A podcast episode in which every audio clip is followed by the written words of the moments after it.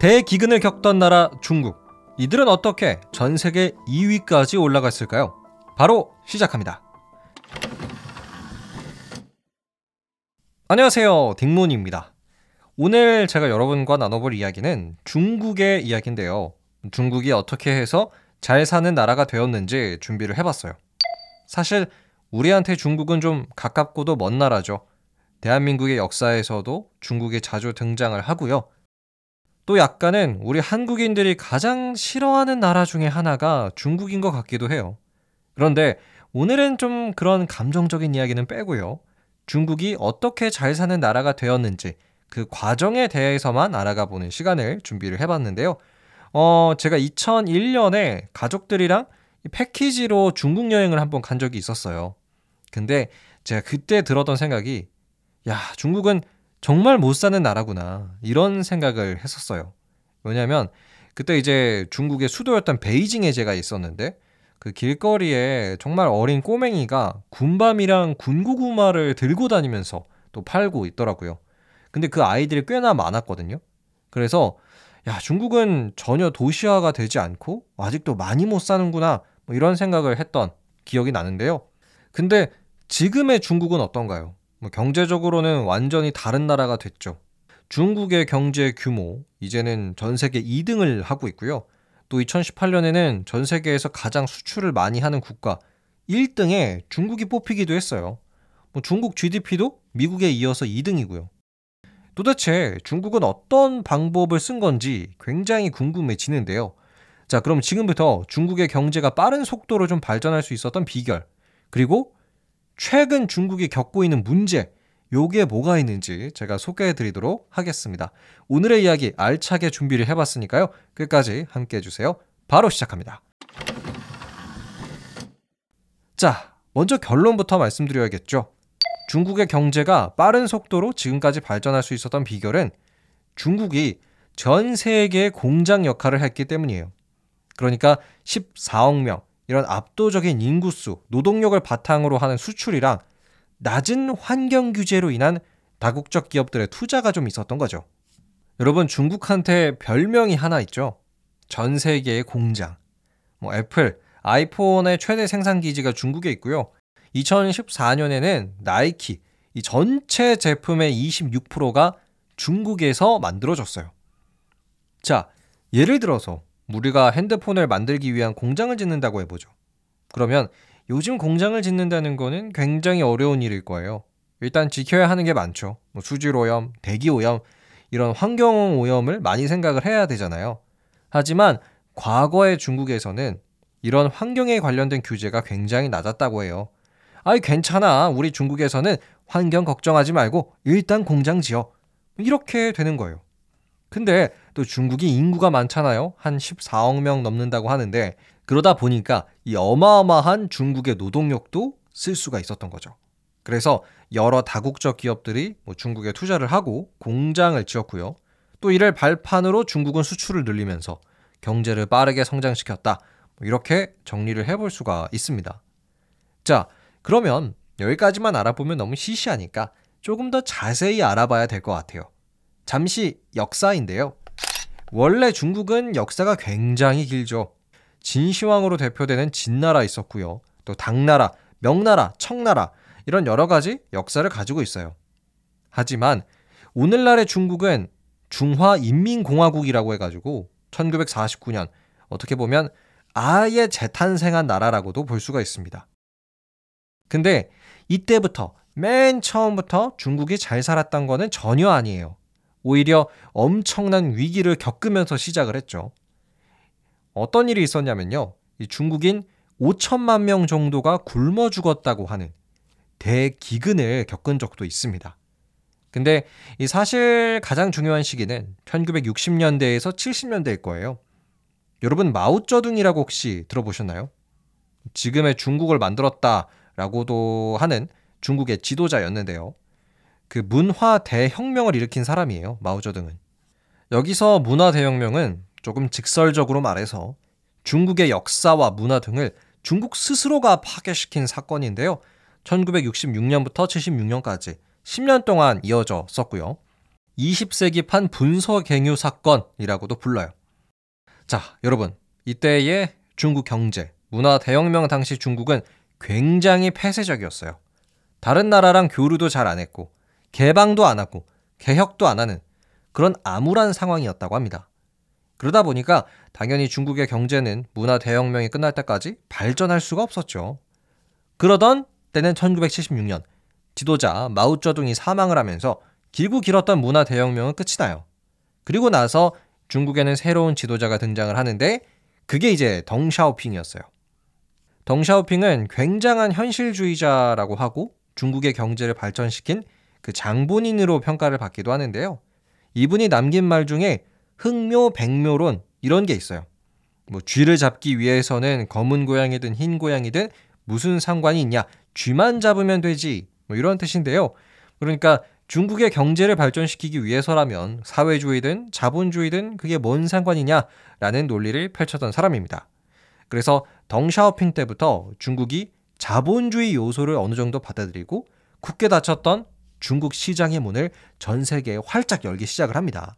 다른 나라들이랑 수출과 수입도 하고 개방도 하고 지금의 중국의 모습으로 서서히 진화를 하기 시작을 했어요. 그리고 이런 것도 있잖아요. 왜 나라가 잘 살려면 전 세계에서 가장 잘 사는 나라랑 친하게 지낼 필요가 있잖아요. 그래서 1979년 중국은 당시 가장 잘 사는 나라 역시 미국과 정식으로 손을 잡아요. 중국이 미국이랑 정식 수교를 한 건데요. 이때부터 중국이 문을 열면서부터 미중 관계가 시작을 했습니다. 자, 그리고 나서 1980년대에 들어와서는 옛 소련, 공산주의 잔재라고 볼 수 있었던 은행 시스템을 개혁을 했다고 해요. 원래 중국에는 중국 인민은행이라고 해서 은행이 딱 한 종류밖에 없었어요. 뭐 지금 대한민국 사람들에게는 굉장히 충격적인 소식이죠.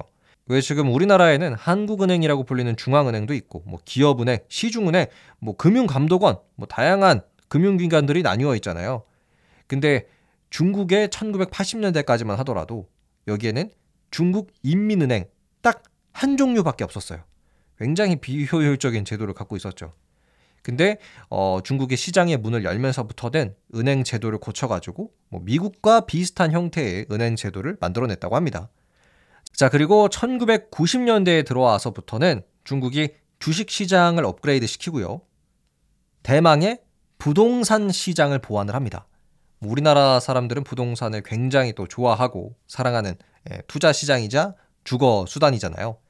그런데 여러분 좀 놀라실 텐데요. 원래 1990년대 이전까지 중국은 무상 분배 주택 제도 이거를 하고 있었어요. 그러니까 무료로 집을 나눠준다라는 집이 공짜인 상황인 뜻입니다. 뭐 나라에서 그냥 줬어요 집을. 집값이 굉장히 비싼 우리나라 사람들이 들었을 때는 야 이거 되게 좋은 제도 아니야? 라는 생각이 들 수도 있지만 사실은 굉장히 허점이 많은 그런 제도이기도 해요. 집이 공짜면 뭐 누가 일을 열심히 하고 싶어 하겠어요? 뭐 이런 이유도 있었고 중국 정부는 늘어나는 인구를 감당할 수가 없어서 무상주택 분배 제도를 폐지하고요. 주택 사유제, 개인이 시장 속에서 자유롭게 집을 사는 것을 오케이를 했어요. 그러면서 중국의 대도시를 중심으로 1990년대부터 중국의 부동산 가격이 폭등을 하기 시작을 합니다. 그래서 중국의 여러 부동산 개발 업체들이 엄청나게 돈을 벌었다고 하죠. 자, 그리고 나서 이제 2000년대로 들어오면서부터는요, 중국의 경제가 폭발적으로 성장을 했대요. 그 계기는 WTO의 가입, 세계 무역 기구의 가입이었습니다. 그러니까 이 중국이 이 WTO에 가입을 하면서부터는 여러분 그 중국 상품에 매겨지던 관세가 완화가 됐어요. 즉 중국의 제품들이 다른 나라에서 더 싸게 팔릴 수가 있다라는 이야기인데 야 가뜩이나 중국 제품이 쌌을 텐데 더 싸게 팔 수가 있게 된 거죠.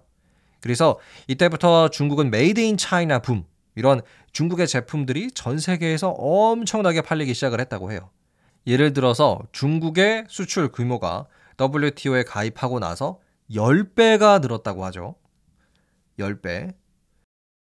자, 지금까지 여러분과 함께 중국의 경제가 어떻게 발전을 해왔는지 간단한 역사를 알아봤는데요.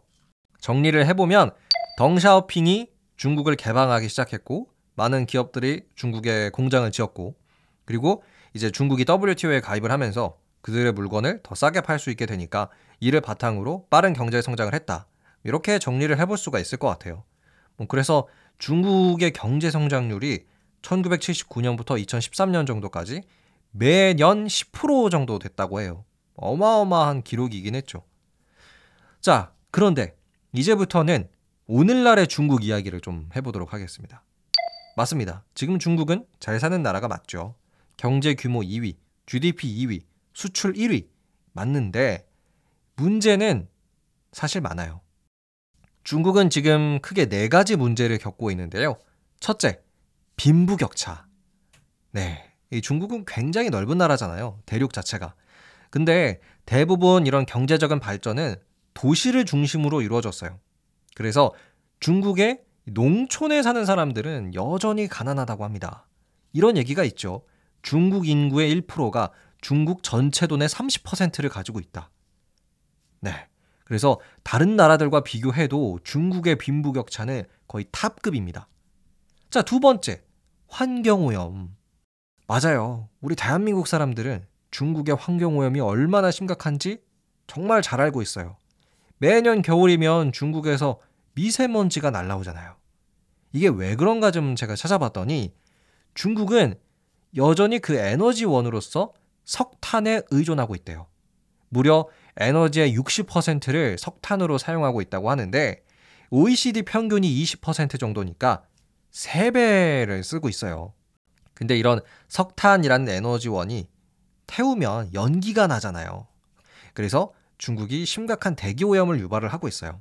한 자료에 의하면 중국에서 대기 오염으로 인해 조기 사망하는 사람은 1 100만 명당 800명 수준, OECD 2배라고 합니다. 자, 세 번째 문제. 이거는 좀 의외이실 거예요. 중국의 인구 감소. 네. 여러분, 원래 중국의 인구가 전 세계 1등이었죠. 근데 최근 인도한테 그 자리를 뺏겼습니다. 그리고 61년 만에 중국의 인구는 처음으로 지금 감소를 하고 있다고 해요. 뭐 여전히 14억 명이 넘어서 많기는 한데 더 큰 문제는 중국의 고령화 속도가 좀 빨라지고 있다는 겁니다. 일본보다 빠르다고 하네요. 자, 그래서 중국의 이런 인구 문제도 꽤 크고요. 마지막 네 번째, 중국은 이제 새로운 성장 동력원을 찾아야 해요. 더 이상 중국이 세계 공장 역할을 할 수는 없습니다. 그 돌파구로 중국은 21세기판 실크로드 사업이라고 하는 1대1로 사업도 하고 있고요. 전기차, 태양광 이런 사업도 열심히 하고 있는데 쉽지만은 않아 보여요. 그래서 사실은 중국의 미래를 두고 어, 최근에는 정말 많은 기사가 나오더라고요. 미국의 대표적인 언론사 월스트리트 저널은 중국이 곧 일본보다 더 심각한 경제 위기에 빠질 것이다. 잃어버린 30년 뭐 이런 걸 겪을 것이다. 라는 기사를 냈어요, 아예. 그래가지고 사실 이렇게 중국의 미래를 두고 중국 붕괴론도 있고요. 아니면은 뭐 중국의 인터넷 기업들 있잖아요. 뭐 바이두, 텐센트, 알리바바 뭐 이런 인터넷 기업들의 활약으로 뭐 다시 한번 중국이 성장할 것이다. 라는 중국 기회론도 있습니다. 과연 중국의 미래는 어떻게 될까요? 여러분의 의견도 댓글로 남겨주시죠. 지금까지 중국의 이야기였습니다. 끝! 네, 오늘은 여러분과 함께 중국의 경제 이야기를 알아봤는데요. 저는 솔직히 그렇게 생각해요.